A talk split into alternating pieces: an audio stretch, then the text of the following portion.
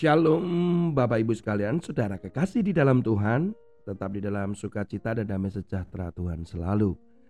Firman Tuhan hari ini kita akan membaca di dalam Amsal pasal 23 ayat yang ke-22. Firman Tuhan katakan, Dengarkanlah ayahmu yang memperanakkan engkau dan janganlah menghina ibumu kalau ia sudah tua. Saudara kekasih di dalam Tuhan, Firman tentang menghormati orang tua ini sangat konsisten di dalam firman Tuhan. Kita melihat bahwa dari perjanjian lama, perjanjian baru selalu konsisten tentang menghormati orang tua. Artinya bahwa menghormati orang tua itu hal yang mutlak. Saudara, kadang sering muncul pertanyaannya, kalau orang tuanya melakukan hal yang tidak benar, misal nih pelecehan seksual, melakukan kekerasan kepada anak atau kepada pasangannya masing-masing, atau misalkan orang tua yang berbuat salah sehingga melakukan tindak kriminal, sehingga harus mendekam di penjara atau menanggung resiko secara sosial namanya buruk, ya reputasinya nggak baik, gitu. Atau mungkin orang tua yang selingkuh, misalkan secara moral dan saat itu misalkan memalukan lah. Kita sebagai anak, apa sikap kita? Saudara, firman Tuhan tetap katakan menghormati mereka.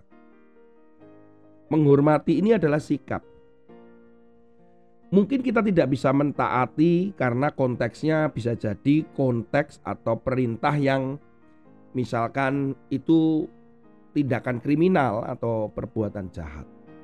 Tetapi sikap itu lebih kepada bagaimana kita menjawab, bagaimana kita meresponi untuk menolak tetapi tetap menganggap dan mengakui mereka adalah orang tua kita.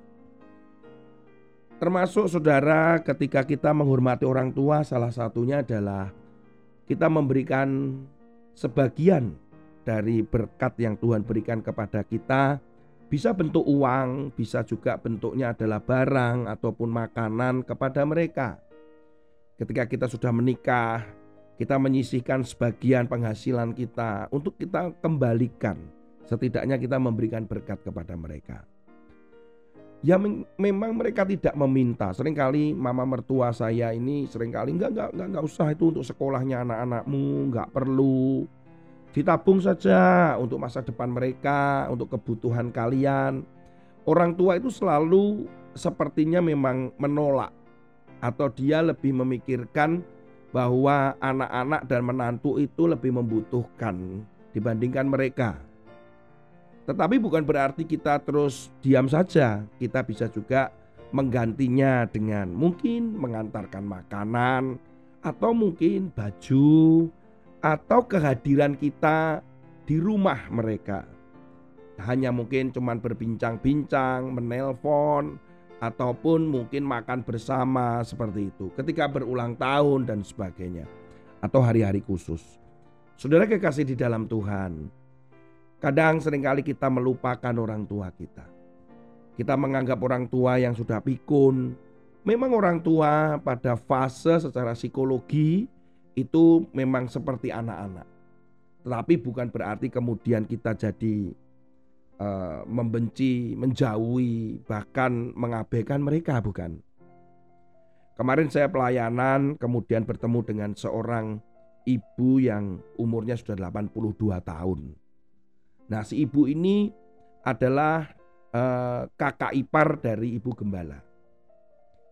Sebelum dia bersama-sama kami makan, ibu gembala ngomong dengan saya, "Oh, dia ini cerewet, cerewet, ton cerewet." Nah, ini hanya saudara ya, ini cerewet Tony. Kadang, waduh, banyak ngomongnya. Saudara, ketika kita makan bersama, memang bukan menurut saya bukan cerewet, tapi dia banyak perlu didengar. Dia ketika dia bicara perlu didengar. Saya jadi ingat seandainya itu mami saya.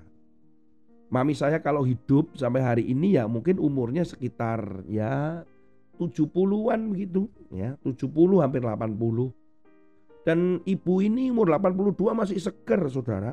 Masih segar, masih jalan 3000 langkah setiap pagi 30 menit. Masih segar, makan tidak ada pantangan. Wah, luar biasa sekali. Ternyata ujung-ujungnya memang dia adalah seorang pendoa. Ya saya percaya bahwa secara spirit, secara rohani, spiritual juga sehat.